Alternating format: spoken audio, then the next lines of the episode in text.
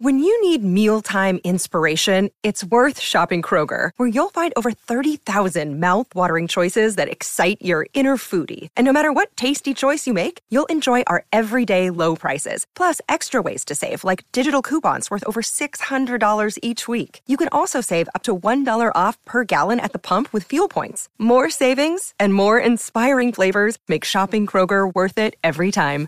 Kroger, fresh for everyone. Fuel restrictions apply.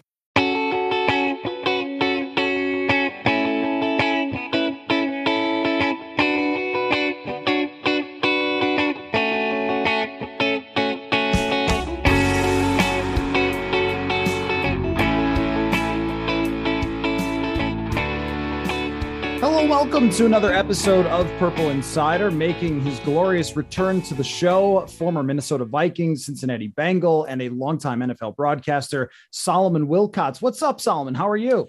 Matt, I'm doing good. And don't be offended by my Bengals helmet in the back. I, I do have a Vikings helmet around here as well. okay, no bitterness, but you know, I mean, I'll be honest, the the Cincinnati teams, at least one of them that you were on, went a little farther than the Vikings team that you were on. So I get it. I understand yeah. you can you can identify as a Bengal, Solomon. I well, I appreciate it. I still live in the Cincinnati area and started working in television at the local NBC affiliated here. So um, it, I'm, I'm still I still love all things purple, though. I'm, I'm still a huge fan of the Vikings.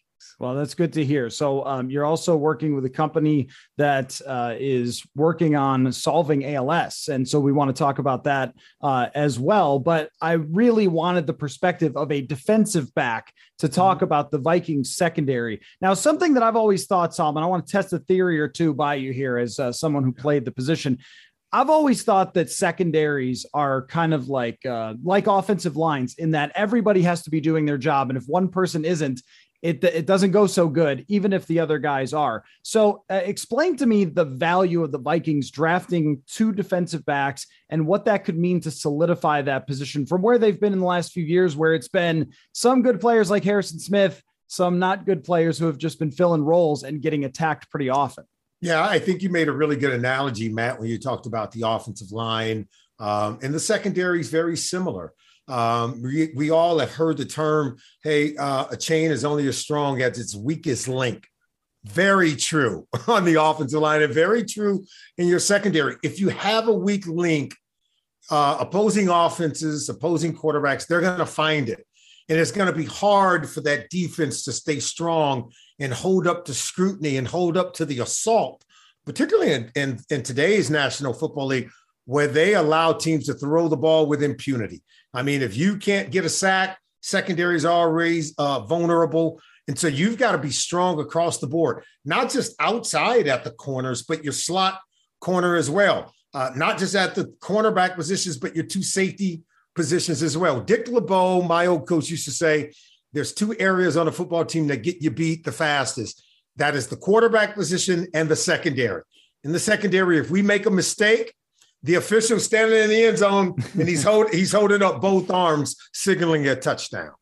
Now, so the Vikings draft Lewis Cine in the first round, yeah. and uh, they are hoping to pair him with Harrison Smith for the next couple of years, yeah. develop him, and create this duo that is going to be really dangerous in, in the defensive backfield. Now, my question for you is how different is the safety position in terms of its impact from back in the day? Um, because I feel like there was a time period we went through maybe 10 years ago where everybody wanted Kam Chancellor, they wanted box safety. Now everybody wants deep safeties who could come up and fill in the run. And I feel like this yeah. is a big part of why the Vikings wanted Lewis Cine because he kind of does a lot of both.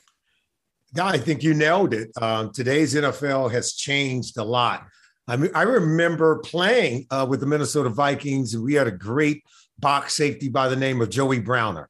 And Joey, I'm gonna tell you right now, he could do almost everything on a football field. But Joey was not the kind of player that you wanted, say, as a deep middle safety. He was more impactful in and around the line of scrimmage as a blitzer against the run, uh, as a blitzer against the quarterback if he wanted to throw the ball. Um, the dude was very physical with tight ends at the line of scrimmage and at the point of attack. And there was no runner um, who could get around him because he had these long arms. He, had, he could just haul you down. He invented the horse collar, by the way. Joey Browner was very good and one of the best players I had ever played with. But in today's NFL, you want um, almost a hybrid cornerback who's got length and some size who can cover a, a large area, large space. And I think Harrison Smith is ideal um, particularly the younger Harrison Smith, who I've always loved when he came out of Notre Dame. Uh, he's been a consummate um, safety for the Vikings, and I think one of the best in the NFL for quite some time because he's a guy that can find the football. He's still physical if he has to play against the run. He can play man to man against some of the more athletic tight ends in the National Football League. But if you need a guy to drop down and do the dirty work in short yardage and goal line and be sort of hybrid linebacker, Harrison Smith could do that. It's hard to find another guy who could do that alongside of Harrison Smith. But I'm here to tell you, Lewis Cine is that guy. In fact, he's faster than Harrison Smith was when Harrison Smith came out of Notre Dame. Uh, I was at the scouting combine when Lewis Cine ran a great 40 time. He was athletic. Um, the guy is very physical.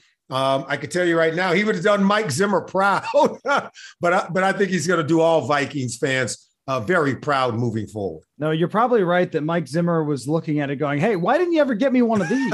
exactly. Right? Right? I mean, because they've kind of had, uh, you know, a, a merry-go-round of different guys next mm-hmm. to Harrison Smith. And I, I guess I, I was going to ask you that, how you think that these two can play off of each other, because it's very much been, Hey, Anthony Harris is deep safety, Harrison Smith, you line up all over the yeah. place. Uh, and then they've even sort of floated the idea of using three safeties, which uh, something they weren't doing back in 1991. It was always three linebackers instead. But um, it's, it, I think that it allows them to be pretty creative on defense. You know, when I played for Dick LeBeau in Cincinnati and in Pittsburgh, we did use three safeties. We call it the big nickel. Mm-hmm. Um, that's what we would call it a big nickel package. So you would have three cornerbacks and three safeties. So um, some you can play with six defensive backs a lot, particularly in today's NFL. Well, Dick LeBeau was way ahead of a lot of other defenses, and he would deploy. Remember, um, that was in the time when the Houston Oilers and the run and shoot. So we had to play with six defensive backs. But remember, they had Mike Rozier, uh, they had big running backs um, who they wanted to pound at you. If Gary they Brown, saw you, yep. yeah, Gary Brown also. If you were light in the box, so we would go with this big nickel package, three corners, three safeties.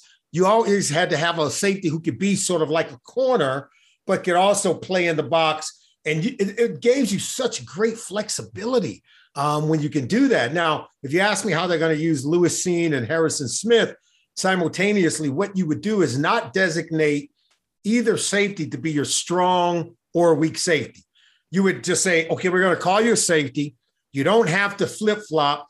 If the if the strength of the formation changes from left to right and going strong on the left side, then they'll motion, um, and then the strength changes. You don't have to. You could pretend like you're in zone coverage, but the safeties don't have to run with. You could just stay home, and still now your responsibility would change because Harrison Smith would now be the strong side safety, whereas before the motion or the shift, he was the weak side safety but you could disguise your coverages so much better with Lewis Cine and a Harrison Smith because they're both so interchangeable. Mm-hmm. They have the ability to be the strong side safety and weak side safety simultaneously. And so that gives, I think, the defense greater flexibility. And uh, I do know that the new regime, in terms of your general manager and the coaching staff, they do use data analytics um, to their to a strength and uh, I do think this draft pick, it was smart as a football coach, but it's also smart when you talk about data analytics, a player that could play multiple roles and have greater versatility within the framework of your defense. Mm-hmm. That's fun. It's interesting you mentioned uh, Dick LeBeau. I mean, just a guy who was always very innovative. I didn't yeah. remember teams using big nickel back in the day, but I guess that makes sense against someone like Houston. I remember yep. any team that had three wide receivers roasting defenses because they'd have three linebackers or sometimes four linebackers on the field. That, that doesn't happen so much anymore. hey, Matt, God, I'm going to tell you right now, when it comes to playing the defense, get the linebackers off the field. I know they don't want to, I know they don't want to hear it, but I could tell you, if you go back and watch the tape, of the Buffalo Bills game, the Kansas City Chiefs game, and they're just going up and down the field, particularly in the last few minutes. The linebackers blew the coverage. You should know that the Buck that the Buffalo Bills have one of the best secondaries in the entire NFL. They have one of the great safety tandems in Micah Hyde and Jordan Poyer that you could ever have. They were targeting, the Chiefs were targeting the linebackers in coverage. And typically, when you see secondaries breaking down in pass defense, you can almost point to the linebackers in coverage. And if you can get a safety on the field to play that role, the defense is going to elevate at a much higher level. There are some linebackers who are good in coverage. Unfortunately, offenses tend to find the ones who aren't that good in coverage. No, you're right about that. And we've seen the benefit here of having Eric Kendricks and then the Vikings. Yes just drafted yes. Brian Asamoah, I think for similar reasons, an undersized yeah. guy uh, mm-hmm. who they believe in his quickness and potential cover ability. But um, it is funny to see that the linebacker position, no more neck rolls, no more, no, uh, no more uh, no. Scott Studwells in the league. So no, no, it's quite a change. But uh, I wanted to ask you too about. So they also draft Andrew Booth Jr., who's going yeah. to have to play a big role. Um, he did not participate in the combine. Has had some injury issues, but when mm-hmm. you watch him, he's very, very impressive. But I was going to ask you about the transition from college into the NFL and what you've seen over the years from corners, because it feels like it it takes at least one year for them to understand uh, the difference. And just, I mean, the sheer number of elite wide receivers in the NFL is pretty yeah. crazy. So I think that if they're relying too much on him as a rookie, it might be pretty tough. You know, I think he's a really good player, by the way, and I think he'll play really well. Um, he's athletic. He's he's big and physical enough at the point of attack. He finds and locates the ball really well. I mean, he has this great sense of feel for the for the uh, receiver, but still has a, a sense of place of how to put himself in between the ball and the intended receiver. That kind of field presence is what we call it. It's very difficult to come by for young defensive backs. And unless you experience a, a, a large volume of throws coming at you, being, you know, in practice and in games. Volume is everything at the cornerback position. It's how you grow. And it's not about whether or not um, you get beat because we cannot judge defensive backs. So, oh, he got beat. You got to judge them on how they respond after they've been beaten because every single one of us are going to get beat. I'm just here to tell you, particularly with the rules today, you're going to give up some plays, just like wide receivers are going to drop some balls. Uh, the key is you can't drop a lot and you've got to bounce back after you do drop one. And more importantly, you can't drop one in an important situation. That's how you judge defensive backs. Um, not if you give up a play, but you can't give up plays at critical moments in games. And if you do give up one, you got to offset it with bouncing back by making a big play. And you just got to have more positive plays than negative ones that's how you judge defensive backs, whether you're a veteran or a young guy. And I think Andrew Booth is going to be a really good player for the Vikings. You know, it's interesting to me when I watched Andrew Booth is that even when the ball doesn't go his way, he gets his head back around to look for the That's ball. Right. Like he's got a sense of when it yes. might be coming. I was going to ask you how tough that is when you have your back turned to have any idea when the ball is coming. Like, how does even one go about doing that? Well, first of all, it's not easy to come by. You just, it's a lot of reps. I will share this with you. And it's not a sport that I play, but I've learned in evaluating uh, the best defensive backs. One of the best skill traits you could ever have as a defensive back is a guy who played baseball. If you were a baseball player, Deion Sanders, for instance, was a baseball player. He was an outfielder. Um, Paul Krause, the greatest interceptor of the ball in the history of the National Football League, played for the Vikings, 81 career interceptions is still all right. He was a baseball player. That sense of field, that sense of depth perception to be able to track and find the ball and use angles to put yourself in between the receiver and the ball, but still have confidence that you're going to come down with the ball that is not somehow going to be misjudged and sell over your head to the receiver, that you can really still feel the receiver, see the ball, and have a sense of place. I'm telling you now, it's not easy because you tell me how many practices you've ever been to at an NFL practice where that's being done. None. They don't practice it. They should, but they don't. I'm just here to tell you. But it's almost like that outfielder who knows where the wall is, but he can still track that ball with great alacrity, with great ability. Those are the guys that I think make the best defensive backs, particularly at the safety position. But at some point, you can never, and I mean never, be afraid of, of, of having this mindsets in. I can't get deep, or I can't. If you if you play the position with that fear in mind, you're already operating with a tremendous liability. The best defensive backs, it starts with the mind.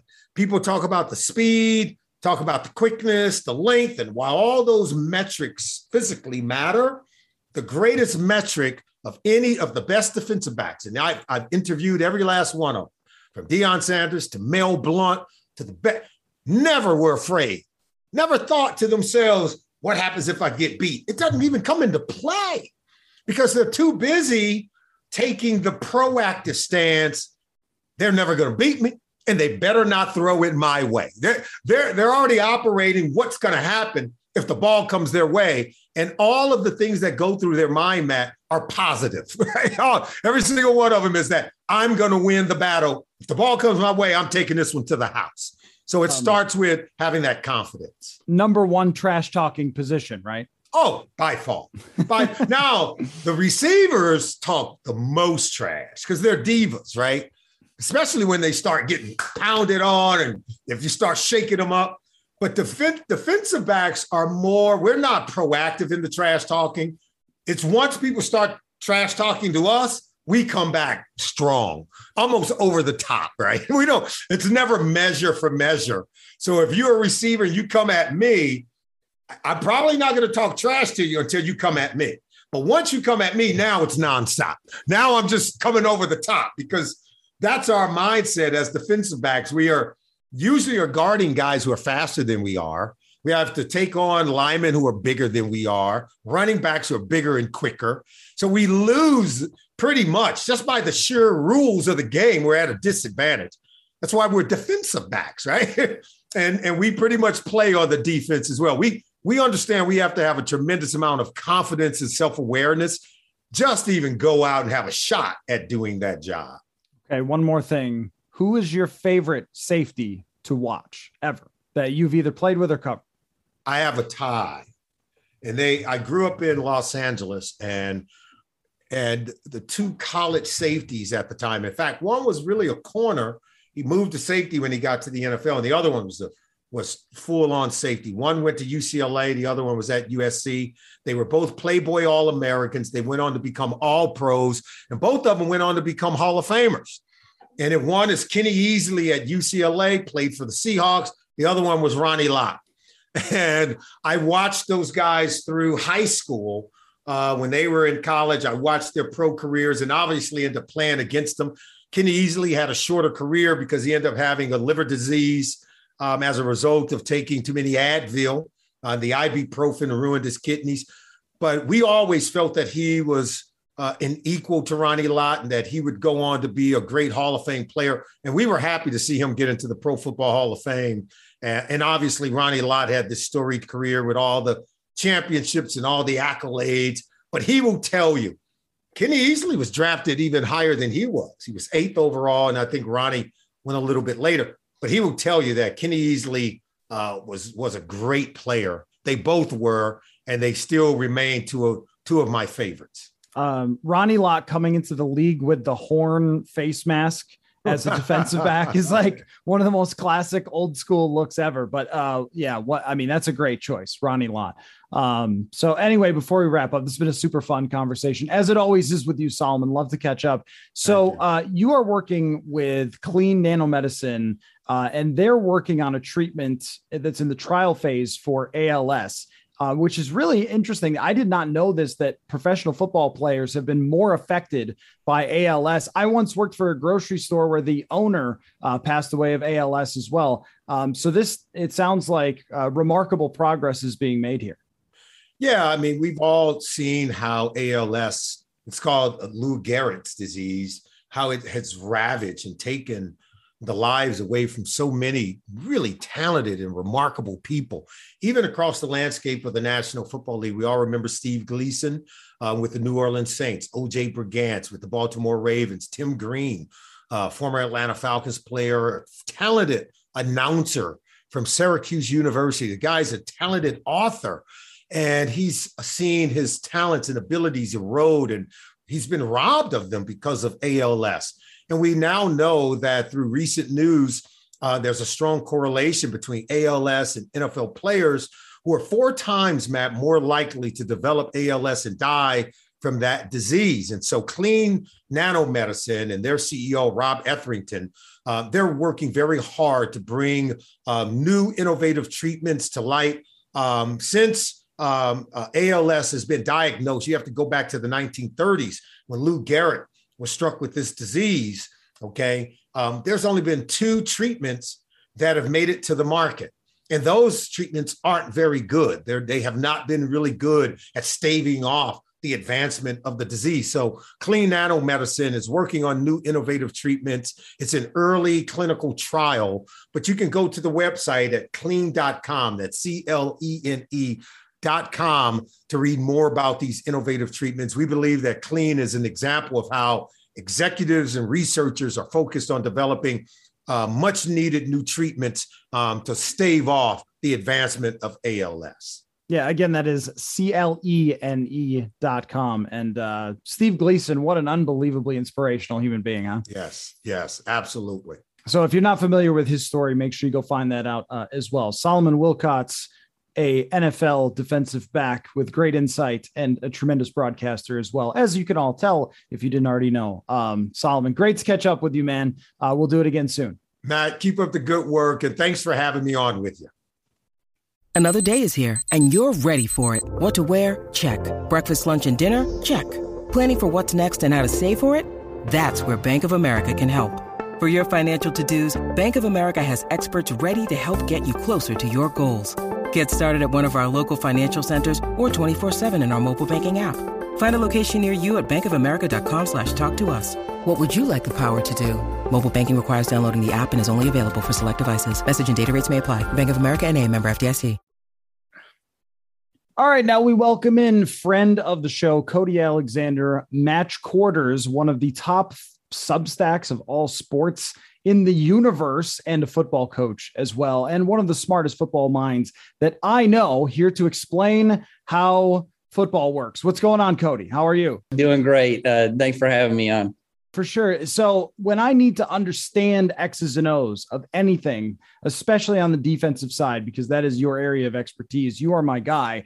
And when the Vikings drafted Lewis Cine and uh, Andrew Booth Jr., you sent me a message and said, this is great for the Vikings. So I, I, just want you to explain your big picture take on this of why drafting these two players specifically you think will really fit for the Vikings.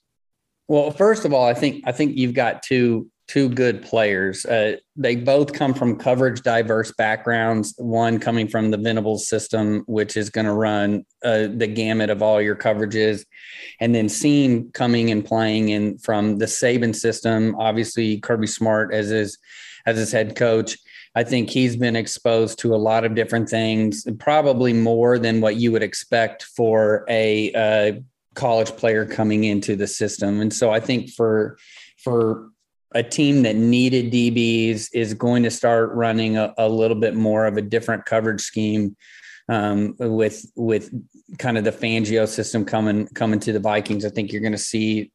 I like the two picks. I thought they were both um, both good picks and both good players for for what you guys are about to do. All right, explain to me um, I, am sure it could be a two hour long symposium, but the broad strokes of the differences between a Mike Zimmer defense and Vic Fangio. Because when we talk about these things, we go, oh, 4 3 versus 3 4, but yet they're talking about playing six defensive backs, things like that. So, uh, like, how does that all kind of uh, work together with the different base of what they like to do?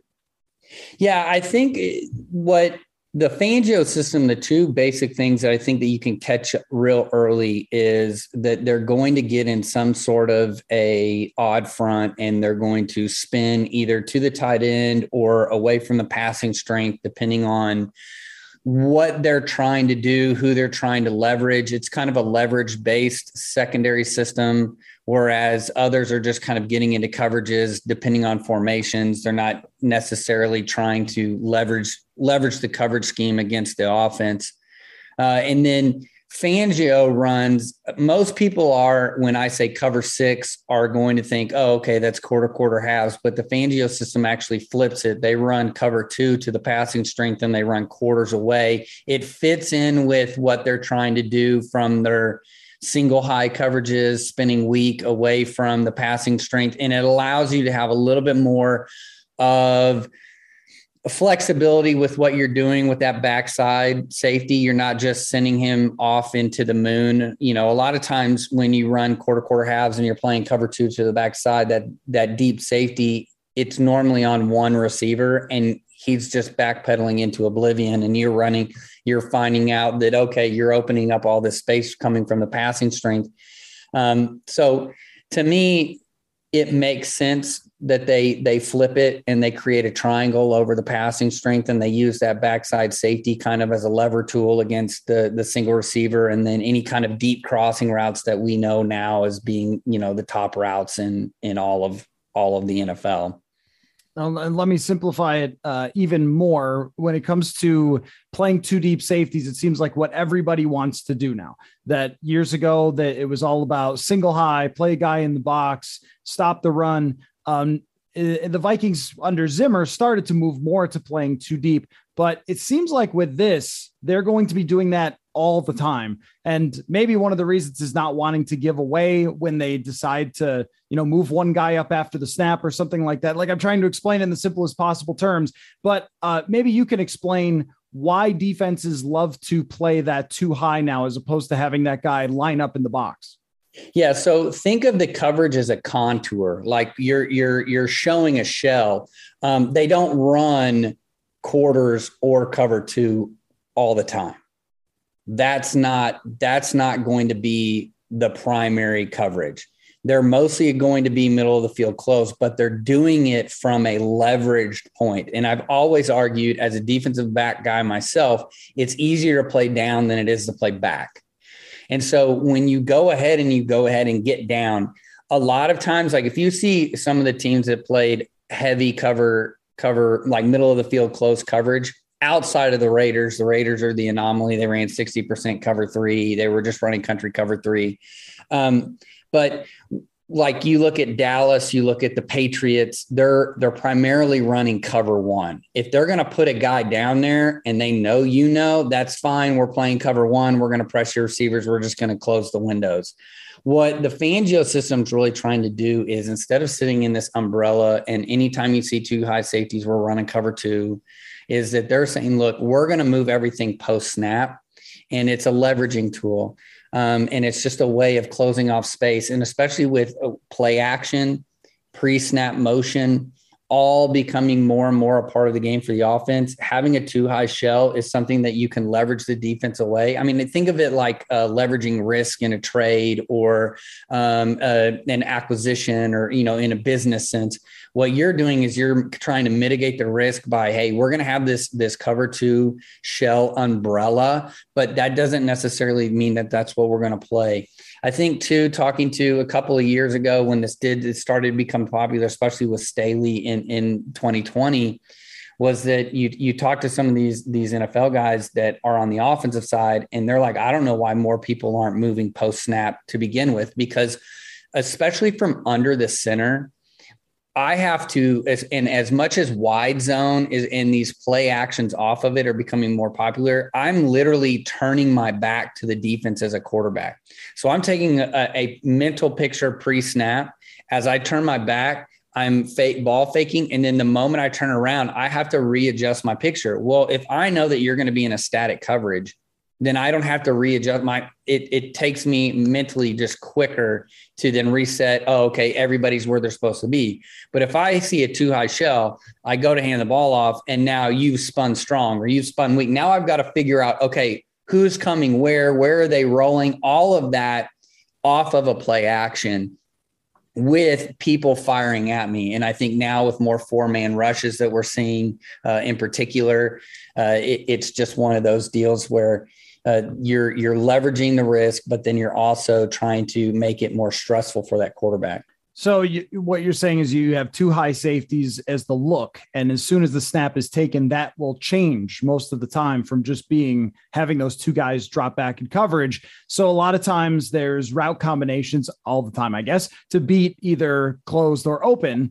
Uh, and the quarterback, especially if he's turning his back to the defense, might have to change what he initially saw, which I think is actually one of the things Kirk Cousins has really struggled with defenses who do this, which may have, I don't know, influenced the Vikings to want it on their defense because he's had the nightmares against uh, everything that Vic Fangio wants to do. So now that sounds to me, Cody, like the safeties play a huge role in this then um, that they both have to be capable of doing a lot of different things as opposed to you go deep, you come up in the box. Um, and and that seems to be one of the reasons that they would want someone as dynamic as Lewis Cine. Right. And that makes sense. That's why when I, I, I text you, I said, man, that makes a ton of sense for that pick, especially if they're moving away. Like if you look at, if you look at like PFF data from last year, Vikings ran 43% of middle of the field open coverages.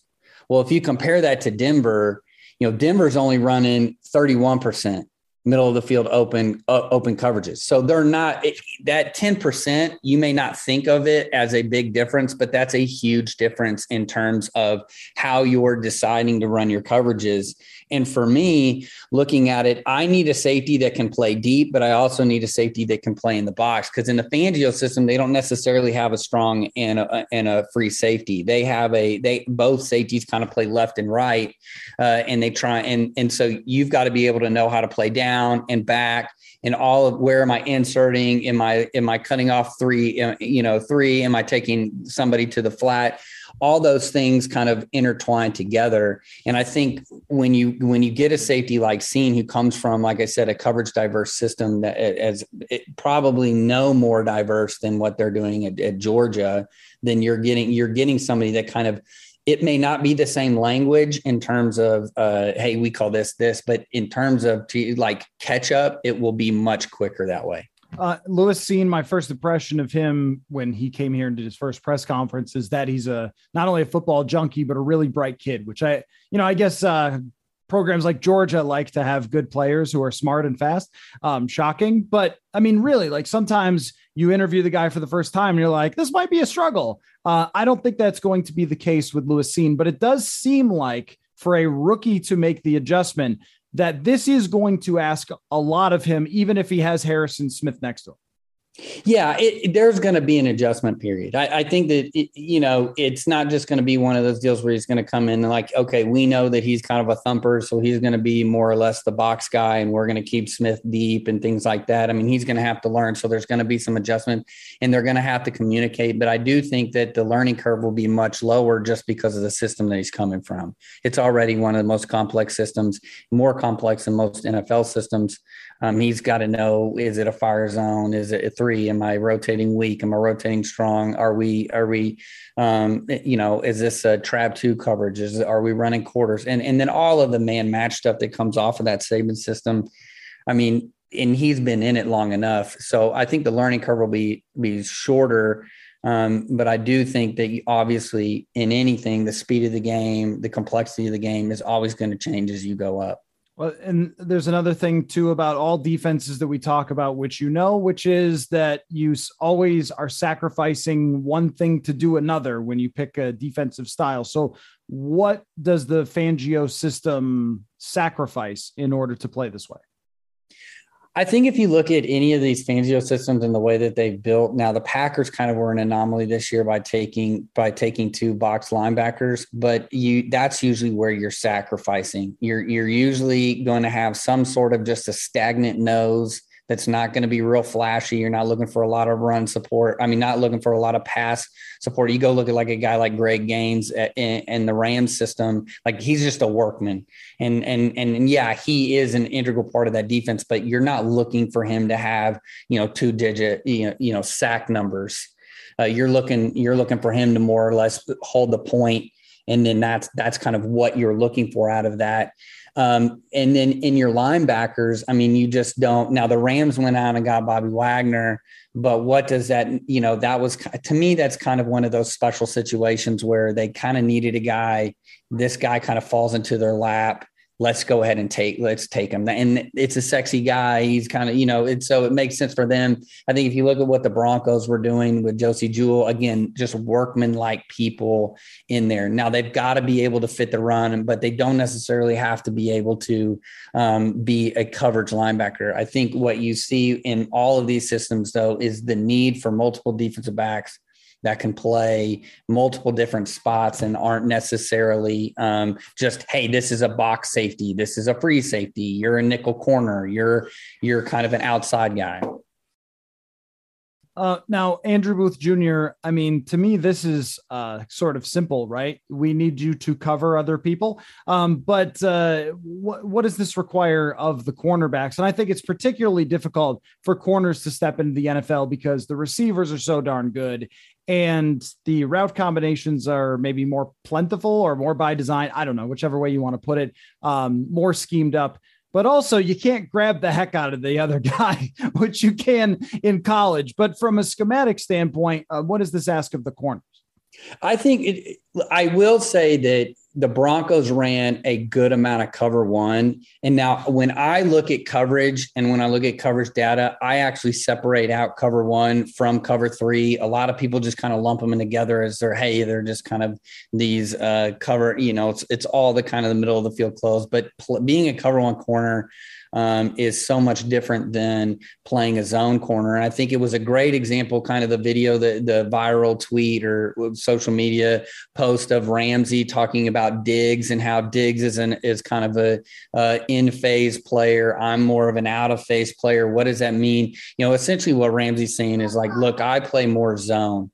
I don't, I'm not, I'm not asked to just get in the guy's face, press, be on top of the guy, be in his hip uh, I'm more or less going to play everything from the top down. I'm on top, and I think what you're going to see uh, with them is is if if if Donatell decides he wants to play a good amount of man coverage like he did in there, I think it'll be a little bit easier of a transition. Though I, I mean, here's the thing. I mean, again, he was asked to play the boundary corner a lot in Clemson. He was asked to be soloed up. He was asked to play off. He was asked to play on.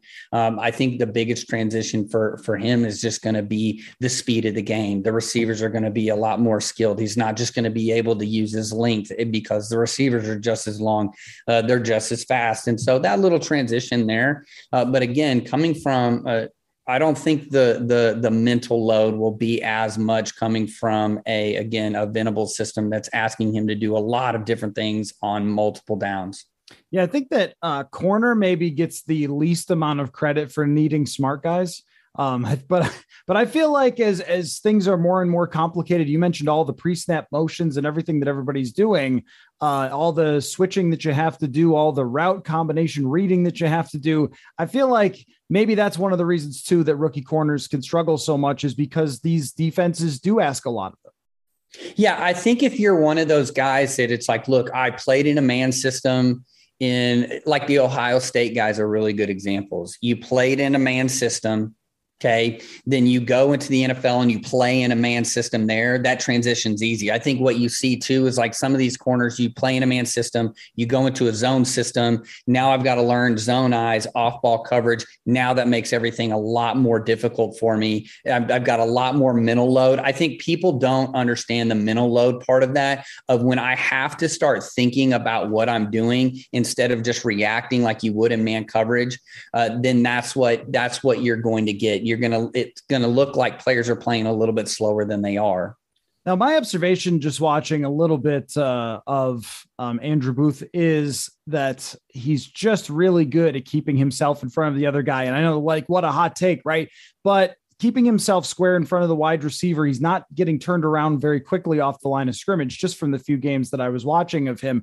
Um, what is, uh, I guess, what does it mean to be good at mirroring, which we hear all the time, or, or just good at staying in front of wide receivers at the NFL level, where everybody has all these releases that they work on and they run four threes. And like it seems like the, the challenge is, is very much different. Yeah, the really defensive football comes down to how long can I keep my shoulder square? Uh, I mean, really, if you if you really talk to and boil it down, like how can I make football as simple as possible? Can I keep my leverage? And can I keep my shoulder square as long as I possibly can? Because the moment I turn my shoulders, now I'm at the whim of whatever the receiver or the ball carrier is doing. And I think what a lot of the Venable system does is what a lot of these systems are, are doing is playing more of what I call a soft press of I'm really playing basketball. I'm I'm making it. If, if you think about it, it's an ISO play I've got everybody spread out. It's just me, me and the me and the point guard right here. We're isolated at the top of the key, and I'm I'm not going to let you just. I'm not going to open the gate and just let you go dunk right? I'm going to make you, I'm going to make you work a certain way. Maybe we've got a half a defender over here. Maybe you're, you're, uh, you're right-handed and I'm going to make you go to your left. And so I'm going to shade to, I'm going to shade to your right hand. I think that's kind of where uh, defensive back play has really kind of come. And I think that's what, what Booth does a good job of is, is Hey, I'm going to be kind of staying in front of you. I'm going to make, I'm going to, I'm going to manipulate your movement by where I'm aligned. Well, let me ask you about the other side of the ball and Kevin O'Connell's offense, which we assume will be very McVayish. Now, he says that uh, it's not going to be entirely 11 personnel because they love CJ Ham, which same. Uh, but uh, what what what is it about that offense that just seems to have a voodoo doll over the rest of the league. I mean, even when they had a tough year with Jared Goff and they had some players injured, they were still making the playoffs with him. And then they get Matt Stafford in there and win the Super Bowl. Um, I, I mean, I know it's two different human beings from Kevin O'Connell and Sean McVay, but I imagine he's going to bring a lot of the same principles over to Minnesota.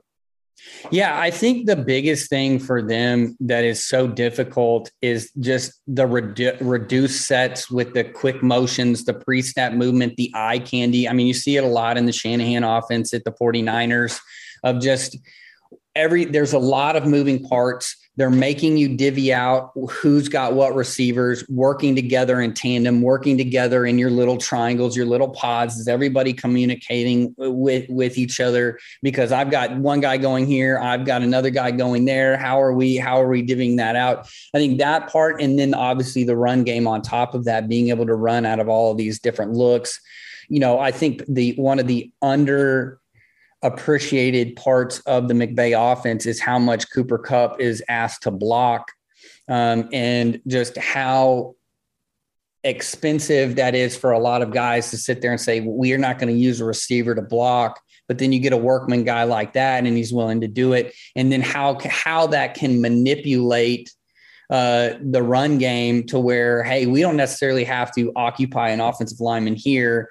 We can just we can buy alignment. I think that too. A lot of the dirty, I call them dirty bunch and dirty stack sets where they're not you know, if I say two receivers stacked on top of each other, you're thinking real tight together. One's on top, one's right behind them. They're really close together. Well, what do you do when you get guys that are kind of they may not necessarily look like a traditional stack or they look like a bunch, but how are we going to play those dirty bunches and those dirty stacks? And I think they do a great job of that and then creating different looks off of motion and shifts just to get you into a different feel. Or can we communicate at an elite level like they're able to kind of run these plays at an elite level? Mm, dirty stacks, football. Uh, it, you know, uh, Robert Woods also, when he was healthy, played a huge role in that blocking uh, situation for the Rams. So I think it's something that Adam Thielen and Justin Jefferson are pretty good at that they'll be, be able to carry over. It seems like just all of the um, the movement and allowing Cooper Kupp to play out of the slot so often.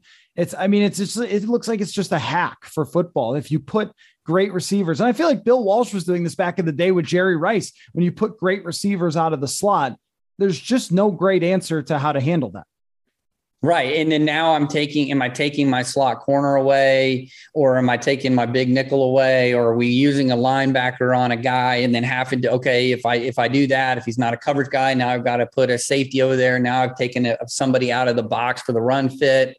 Um, I think that to me is the biggest part of it. I think the Rams, at the beginning of the year they got a little bit too they got a little bit too cute tried to pass the ball too much forgot how to run the ball and then eventually i think obviously we we saw okay, wait, we, let's go back to what we are. We run the ball, um, which is counterintuitive because, you know, a lot of the analytics and things are telling you, hey, you don't want to run the ball, you want to pass the ball. But there is something about getting five, six yard chunks when you need it to keep every, you know, to kind of get those people to creep up or to get those people to move and be worried about the box just enough to where you can manipulate or get a step on a safety because he's worried, okay, do I have to fit the run right here? Yeah, um, something that uh, my friend Sage Rosenfels brings up with running the football is uh, a it takes a mental load off of the quarterback to just turn around and hand off, but also offensive linemen love it. Uh, and so it's it's just less stressful. So if you're asking your quarterback to pass and pass and pass and pass, it's just a more stressful situation for a lot of people, including the quarterback, if it's not Patrick Mahomes. Um, so that's yeah, that, that that part of it I don't think is going anywhere for the Vikings with Dalvin Cook still in the backfield. Um, okay, so one more thing, just to let me flip back to the secondary because I wanted to ask you the big picture question. Do you think they'll be good? I mean, because the last couple of years, Mike Zimmer knows what he's doing, but it requires really good players, and that was quite clear. That it was a lot of stuff that maybe he didn't adjust enough for the young players that he had. Um, but this, I think, is going to still require an adjustment period, even if in the long term it can be better with these two players if they fit. Yeah, I really think it's going to come down to really how how well the edges can play. Can they create chaos up front, which alleviates a lot of the pressure?